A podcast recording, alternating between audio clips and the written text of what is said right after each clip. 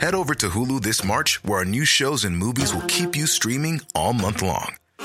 Catch the award winning movie Poor Things, starring Emma Stone, Mark Ruffalo, and Willem Dafoe. Check out the new documentary, Freaknik The Wildest Party Never Told, about the iconic Atlanta Street Party.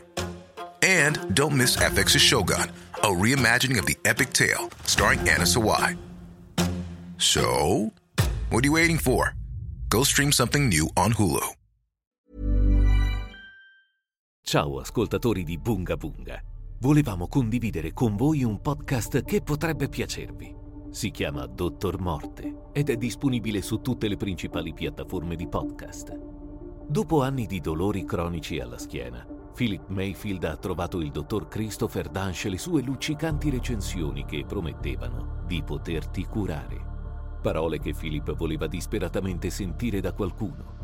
Dopo il suo intervento, però, Philip si risvegliò con lancinanti dolori e non riusciva più a sentire le gambe. Pensò tra sé e sé, cosa mi ha fatto? Non lo sapeva ancora in quel momento, ma non avrebbe mai più camminato. E Philip fu uno di quelli fortunati. Da Wondery, Dottor Morte racconta la storia del Dottor Dunsh che ha lasciato oltre 40 milioni di ascoltatori scioccati, terrorizzati e indignati. E se i crimini di Dunsh potranno disturbarvi, sarà la decisione da parte di diversi ospedali a chiudere un occhio sull'accaduto che vi terrorizzerà davvero. Vi faremo ascoltare un estratto dal podcast. Per ascoltare di più, cerca e segui Dottor Morte su Apple Podcasts, Amazon Music, Spotify o su qualsiasi piattaforma dove ascolti podcast. Ascolta ora su Apple Podcasts, Amazon Music, Spotify o qualsiasi piattaforma dove ascolti podcast. Attenzione, episodio dal contenuto e linguaggio forti. Immaginate di soffrire di mal di schiena da mesi o persino anni. Nessuno sa dirvi il motivo. Convivete con il dolore giorno dopo giorno, avete perso il controllo sulla vostra vita e non avete modo di riprenderlo. Poi trovate un dottore. È un miracolo, non ho altro da dire.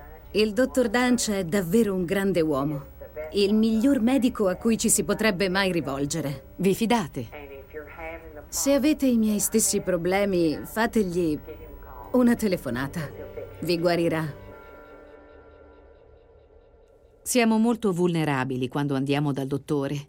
Riponiamo la nostra fiducia nella persona che terrà in mano il bisturi. Ci fidiamo dell'ospedale, ci fidiamo del sistema. Per informazioni sui medici che vedrete in questa puntata, consultate il nostro sito all'indirizzo bestdocsnetwork.com. Proprio così, il nostro prossimo ospite I pazienti del dottor Christopher Dunch sembrano tesserne le lodi. Ha recensioni positive su Healthgrades e sulla sua pagina Facebook. Si proclama il miglior chirurgo vertebrale dello stato del Texas. Può guarirvi. Perciò vi fate operare da lui. Conti all'indietro da 10. 10, 9, 8, 7. Al risveglio provate un dolore atroce e notate che i volti intorno a voi sono cupi. Pensate, oddio, che cosa mi ha fatto? A quanto pare c'era un'altra storia sul dottor Dunch, quella che non vi è stato possibile scoprire. Non lo sapete ancora, ma non camminerete mai più. E voi siete tra i fortunati.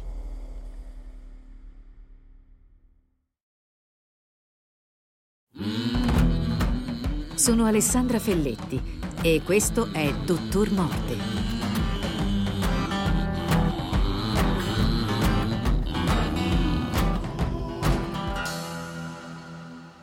Episodio 1. Tre giorni a Dallas. In originale questa serie è narrata da Laura Beale, che da oltre vent'anni vive e fa la giornalista medica a Dallas. Io la sostituirò per narrare la versione italiana.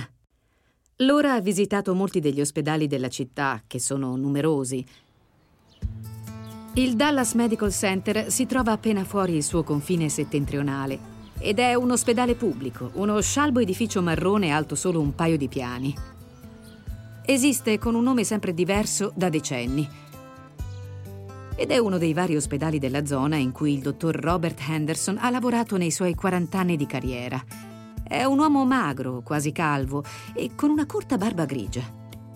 Il 26 luglio 2012 il dottor Henderson è a casa quando riceve una telefonata dal direttore del Dallas Medical Center.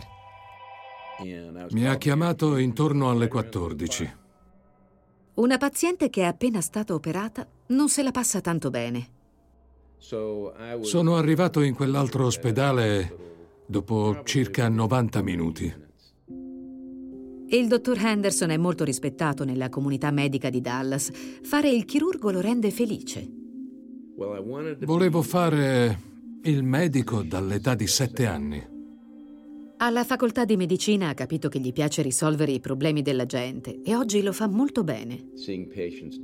Fornire la diagnosi corretta, sottoporre i pazienti alla procedura chirurgica più appropriata, per poi osservare e provare l'orgoglio di aver invertito il corso della malattia e in molti casi aver messo fine al loro dolore curandoli.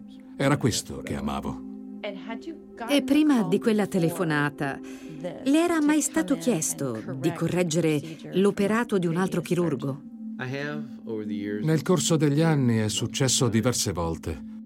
Ma di solito mi viene chiesto dal chirurgo stesso. Ognuno di noi corre il rischio di finire in una situazione che non può gestire perché esula dalla sua area di specializzazione o perché ha scoperto qualcosa che prima non c'era, che non è emerso dagli esami preoperatori e di cui bisogna occuparsi, o perché ha sbagliato. Durante la sua carriera il dottor Henderson si è concentrato esclusivamente sulla schiena. Ha persino sviluppato alcune delle tecniche operatorie dell'odierna chirurgia vertebrale, perciò non è insolito che venga richiesto il suo aiuto per un complicato caso spinale. Ma questa chiamata è diversa dalle altre. Ma la direzione non mi aveva mai chiesto di prendere in carico un paziente. Arrivato al Dallas Medical Center, Henderson viene informato dal direttore. La paziente è una donna di nome Mary Efford. Prima dell'intervento era in grado di camminare, ma dopo una lunga giornata in sala operatoria si trova in preda all'agonia. Riesce a malapena a muovere le gambe o le dita dei piedi. Il direttore dice a Henderson anche il nome del chirurgo di Mary Efford. Avevo già sentito parlare del dottor Dunch. Quelle su Christopher Dungeon non sono voci positive, ma sono solo chiacchiere, mormorii da sala d'attesa a cui non ha mai prestato molta attenzione. Ho ripensato alle cose che avevo sentito dire e ovviamente il mio livello di preoccupazione è aumentato quando ne ho avuto la conferma. Ma il dottor Henderson è cosciente di aver sentito persone che potrebbero non capire tutte le sfumature della chirurgia vertebrale. Volevo vedere i risultati degli esami diagnostici e le radiografie che erano state fatte dopo l'intervento. Henderson studia le radiografie e gli appunti. Prima dell'operazione il dottor Dunch ha messo per iscritto ogni fase del procedimento. Il suo piano era giusto, ma c'è stato un problema. Non ha eseguito la procedura che aveva intenzione di eseguire. Che cosa ha pensato quando ha visto le radiografie e ha letto i suoi appunti preoperatori? Ho pensato che doveva trattarsi di un qualche tipo di truffa, perché non aveva fatto nulla di ciò che aveva pianificato o descritto. Ma quella della povera Mary Ifford non è l'unica storia del giorno al Dallas Medical Center. Il dottor Henderson viene a sapere anche di un'altra donna, operata dal dottor Dunch giusto il giorno prima, le cui condizioni sono altrettanto gravi. Talmente gravi che è stata trasferita in terapia intensiva, proprio mentre Dunch stava dando inizio all'intervento di Mary Ifford. Una sua paziente che aveva operato il giorno prima era in pericolo di vita e aveva bisogno di un medico esperto. Lui era l'unico neurochirurgo disponibile e l'ha abbandonata. L'altra donna, quella che si trova già in terapia intensiva, si chiama Floella Brown. Floella ha 64 anni. Lei e suo marito Joe si sono conosciuti e innamorati alle superiori. Joe è andato in pensione e Floella si sta preparando a fare lo stesso. Ha già subito un intervento al collo qualche anno prima, quando le hanno impiantato delle placche di titanio. Ma ora ha dolore al collo e alla spalla sinistra e vuole liberarsene prima di trasferirsi con Joe in una casa sul lago Texoma. Il dottor Dunch dovrebbe rimuovere un disco dalla sua colonna e inserire un impianto per tenere unite due vertebre. Dà inizio all'intervento di prima mattina, il 24 luglio 2012, un martedì.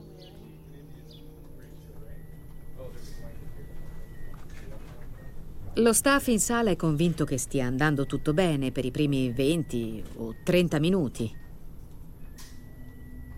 Poi il dottor Dunch inizia a lamentarsi perché non riesce più a vedere la colonna. Diceva, c'è troppo sangue, non vedo. Kyle Kissinger è uno degli infermieri in sala quella mattina. Ha lavorato col dottor Dunch il giorno prima e sta già cominciando a chiedersi se sia davvero un bravo chirurgo. Continuava a dire al tecnico chirurgico di aspirare il sangue perché gli stava bloccando la visuale. C'è tantissimo sangue, più di quanto sia normale. Colando attraverso il telo azzurro intorno al corpo di Floella, sta gocciolando sul pavimento.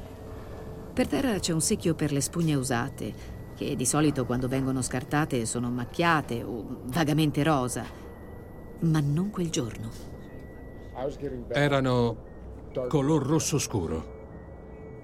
Le spugne sono inzuppate di sangue L'intervento dura molto a lungo, decisamente più del dovuto. Una volta finito, Floella ha perso tanto sangue. Ma nella sala di risveglio afferma di sentirsi bene e chiede del ghiaccio. Quella sera Joe le fa visita insieme al figlio e alla nipote. È preoccupato. Sua moglie ha qualcosa che non lo convince. In seguito la descriverà come agitazione, quando ritorna alle cinque e mezza del mattino dopo, le sue condizioni sono peggiorate. Floella è in preda alle convulsioni. Joe si precipita in accettazione e chiede aiuto agli infermieri. Mezz'ora dopo, Floella Brown perde conoscenza. Quando Kyle Kissinger arriva al lavoro, una collega mi ha detto, hai saputo della tua paziente di ieri? Kissinger chiede se il dottor Dunch l'abbia visitata. Le ho chiesto, l'avete chiamato? E lei mi ha risposto, non riusciamo a contattarlo, il che era preoccupante.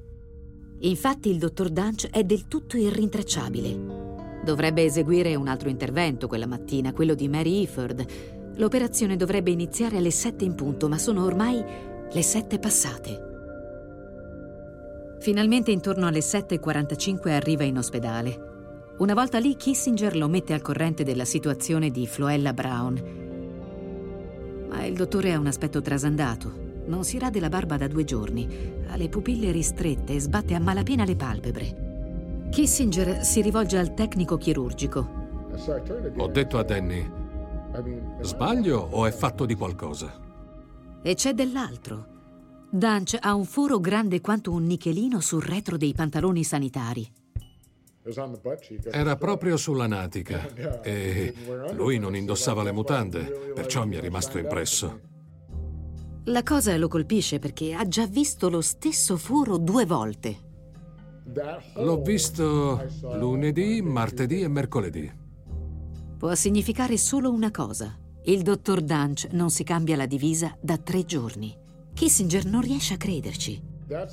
Era strano perché i chirurghi ortopedici e vertebrali tengono molto a essere sterili. Con la sua ultima paziente in terapia intensiva, nessuno si sorprenderebbe se il dottor Dunch volesse rimandare l'intervento di Mary Iford per occuparsi di Floella. Ma invece dà inizio all'operazione.